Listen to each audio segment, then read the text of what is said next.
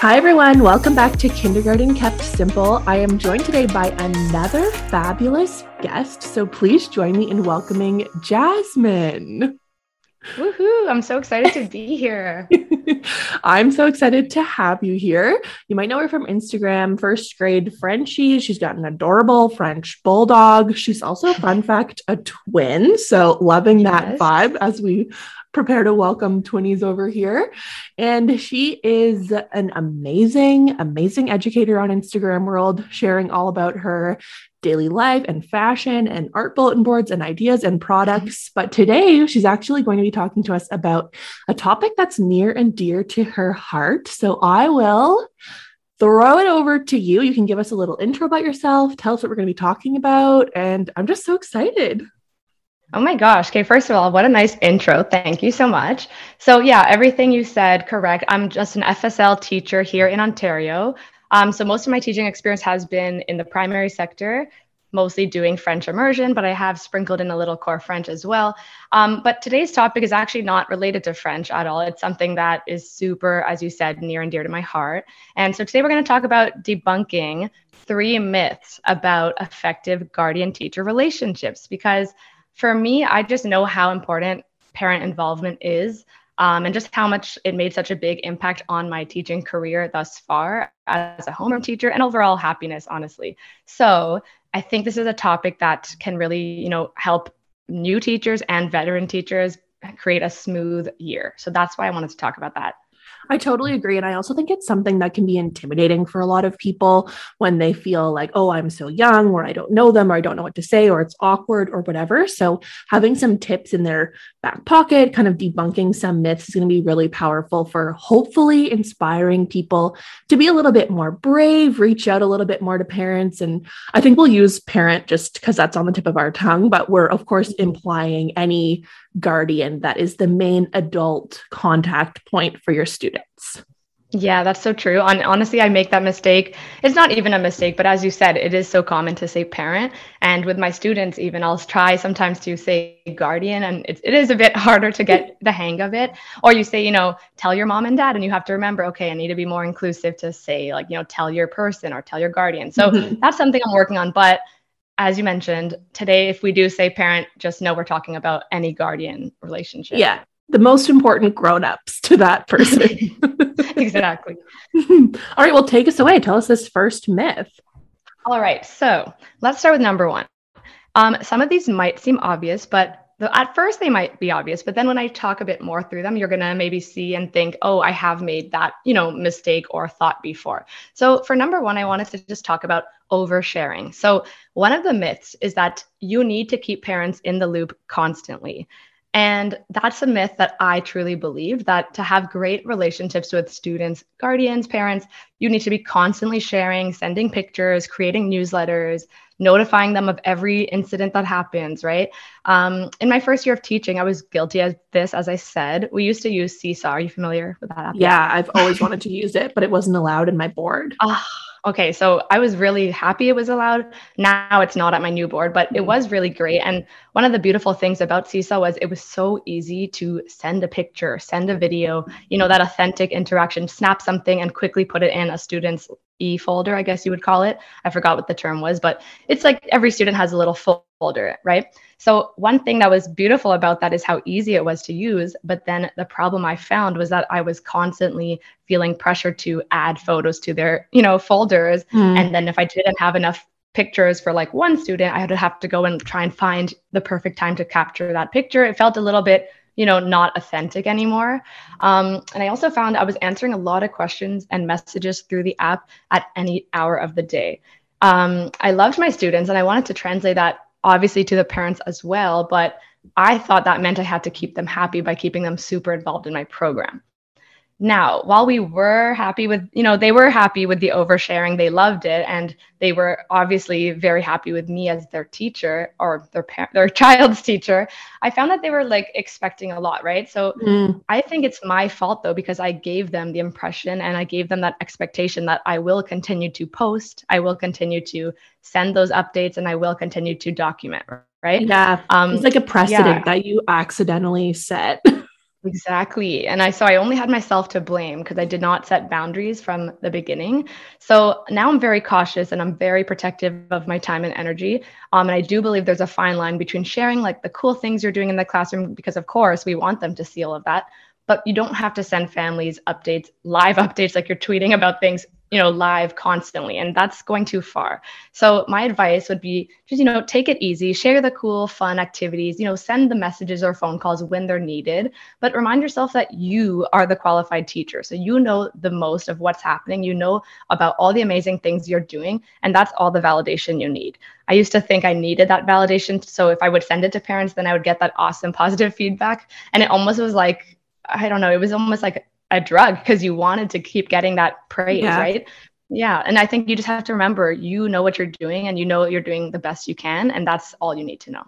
I love that. I think that's so important. It's so easy, especially just in our everyday life, how we're we're in general updating our social media all the time and expecting that sort of text message speed of replying to people and everything. So we want to be able to, like you said, protect your energy, protect your capacity, and just set up those boundaries from the beginning so that they're not expecting to have this in-depth constant look into your classroom we don't want them to be i don't know it's like you don't they don't need to know every single yeah. tiny thing that goes on. Yeah, and I had a I had a parent once and so that was the year where I was oversharing and it was really funny because then one of those students, it was such a small thing. I think they maybe like tripped at recess or something and had a little, you know, like scuff on their mm-hmm. elbow, whatever it was.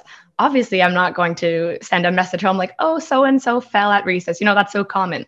But I guess since I was so like, you know, oversharing all the time, that the parent was kind of surprised I didn't message mm. them or whatever. So then I got a message sometime that evening saying, Hi, I just wanted to, you know, inquire about so and so's fall. Um, they told me about it. I just want to make sure like it was okay. Or, you know, just kind of trying to get more details. And that's when I realized, honestly, it was from that t- point where I was like, okay, I need to, I need to, you know, pipe it down and just shut this whole thing down a little bit because it, this is too much. So I even responded back. I was obviously very polite about it, but I did respond back saying, you know, like this is common, like this is going to happen at school, and I don't feel the need to send a message each time this happens. Just know if it's serious, I will reach out. Otherwise, I will not. So that was kind of the first time I kind of started that boundary. And honestly, ever since, I've only gotten better at that. And I think that's something we can all try and do. Yeah, I totally agree. And you don't want to be almost opening the door to have this criticism and feedback about every single little thing, because that's going to end up being a distraction to you or something that's causing stress instead of something that's causing fruitful relationships between yourself and the larger community of your class. Yeah, exactly. So that's the big that's the big myth. I love it. Okay, tell us the second one. Alrighty. So, number two, this is also another one that really stood out to me. The myth is you do not need to reach out to guardians if their child is doing well or behaving well. Now, so you may have heard of the saying, no news is good news. I know my parents, they were huge believers in that quote. You know, they were busy, um, like immigrants came to Canada, hustling, like they didn't really have time to inquire too much about what's going on at school. So for them, they felt they didn't have to worry about my twin sister and I because if they weren't getting complaints or phone calls or emails about our behavior or grades, that means everything was going well, right? Mm-hmm. And naturally, we would all kind of think that, you know, if we're not getting some kind of concerning email, we think, okay, our students or our child or whoever is fine, correct? So what they didn't know though is how badly at least I can speak for myself, but I know my twin sister and I have talked about this before. We both really craved validation from our parents and teachers because unfortunately we went to a elementary school that was not very warm and loving at least in our experience. Um, it was very strict kind of. It was a full like FI school. So like mm. every it was only FI there which is fine but i don't know the teachers were a bit more traditional. So we just didn't feel like unlike a lot of my teacher friends i know so many who tell me they have a teacher who inspired them and you know made them want to become a teacher. I unfortunately never had that experience but it's fun because you know that's what makes me who I am today. But my point is, is I didn't have a teacher I really connected with or who made me feel special because I was quote unquote okay. So I never got those, you know, messages or phone calls to praise me. So based on that experience, I often think about the more shy, well-behaved kids in my class who actually need the validation and confidence boost. So, you know, like who knows if there's anyone in their life who is even giving them that praise? Because I know so many of them who, when I give them a small little praise, like, great job at doing this, it seems like I gave them the, the world, you know? So I could honestly just get emotional about this, but I'm trying to stick to the main points. So but no, but parent communication should not be only happening when you have a problem or concern. You need to be reaching out to families to share good news too. So, you know, share that exciting moment where a student stepped out of their shell or took a risk. That's what really starts to build those amazing parent guardian relationships, right? So, you know, you can send happy mail notes. I know that's like something new that we've all kind of started doing. I've started doing that at least, just like a simple note instead of an email or phone call, because let's be real, we don't always have time for a big, you know, detailed, you know, communication. So, just something simple, an easy way to let families know that their child is doing well. It also boosts their confidence and it makes an even closer connection because families then know you're letting them know about the progress and the student knows oh wow my teacher actually communicates with my my parent, right? So yeah, that's what I just did last week actually with one of my ESL students. He is struggling to say the least in reading and everything, honestly, with English and French. Um, and his parents know about this, and we've talked about this. So I was kind of feeling bad for him a bit because I feel like we were always focusing on what is he lacking in, right? Because we just had conferences, so obviously a lot of that was more serious. So I wanted to just celebrate him a bit because I do notice progress. So I just took the time to tell him like, "Wow, you're taking," and I actually made a big deal about it. And I told the whole class like, "Everybody, look at how so and so is taking such big risks." Like, and I just praised the heck out of him, and I sent a message home. And the way I saw his attitude change the rest of that day oh, it was just, it was so sweet. Like he was just so happy, so much more talkative. And that was just the reminder I needed to continue doing that, to just reach out more, send positive messages. It's just so powerful. I agree. And I think that it's easy to get swept up in the day, especially if you do have a challenging class with behaviors that take a lot of your capacity and they take a lot of your time because you're spending so much of your day working with those individuals that uh, the quote unquote good kids who kind of fade into the background that's what ends up happening to them they feel like they're forgotten or they're not important because they can fully see that your attention is being directed somewhere else for 90% of the day. And I definitely felt like that as a kid too. I can relate. I was the one that, you know, would get other people moved beside me because they knew that I wouldn't talk to them and whatever. And I never got any like I don't know. My parents knew I was a, you know, traditionally good student. I'm using air quotes here, but I would have loved to get a little note home as well, other than just the report card. Because I remember report cards felt like such a big deal to me because they were the first time that my parents would have any sort of insight into me as a student. And we'd go through the learning skills, and I would just feel so proud of all the things my teachers were saying. So if that had not been the first point of contact, just that report card, I can't even imagine how much of a difference that would have made. Oh yeah. Yeah. That's so true because you're only getting max three report cards, right? So totally. that's only about, yeah, three times that you're getting validation throughout a whole year when you're a growing child with so many different, you know, like complexities going on. I think that is not enough. So I know I'm glad to see that I do think things are changing for the better. I think like as educators, we're kind of all, at least I hope so, but I feel like we are being a lot more introspective about our practices. So it is nice to see that. And I do 100% believe that I think students are getting closer with their teachers than ever before, right? That's I agree. I, I totally mm-hmm. agree. And I also think it's important because if something ever was to come up, halfway through the year from either side if there was like a family crisis that the family wanted to tell you as the educator about or if something happened at school maybe unrelated to academic maybe academic if you've never talked before it can be kind of awkward to be out of the blue like hey i need to let you know about this event that's going on in my child's life or in this student's life. So if you can at least set the tone with having some sort of relationship with them, it's not radio silence and then all of a sudden there's a crisis we need to talk about. I think that's just better all around for everyone. Totally. 100% agree. All right, final myth. Here we go.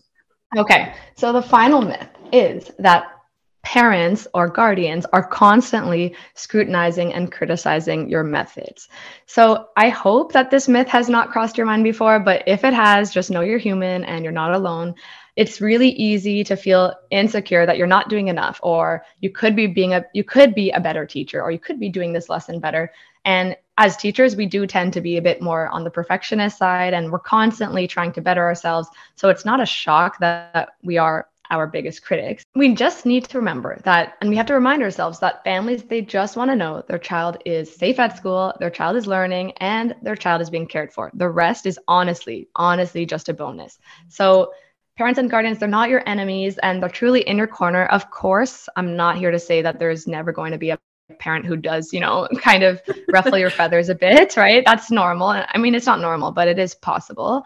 Um, but remember that for the most part, they're just really there to they're they really want to help you. They want to be part of the process. So sometimes um, and this is spoken from true experience it could feel like the parents and guardians are the only ones actually who are praising and validating your effort. You know like admin do not often show their appreciation or at least i have never experienced admin that are very you know giving you lots of praise and stuff. And mm-hmm. especially now that i work at a large school i do not get a lot of comments or praise and that's fine. But so it is nice to get that from parents right? So sometimes they are the almost the only ones almost in your corner. So we just need to see them as our partners. We need to be remembering that we're working together to create the best learning experience for their child. And we all want the same thing you know? Um, the sooner you realize that that they're on the same team the sooner you're able to dive deeper into those relationships and just make it the best year yet. I totally agree. It's it's such a relief when you realize that you're not it's not you against the parents. You're not out here proving yourself to them. They of course want their child to succeed. They want you to succeed. They want it to be a wonderful year.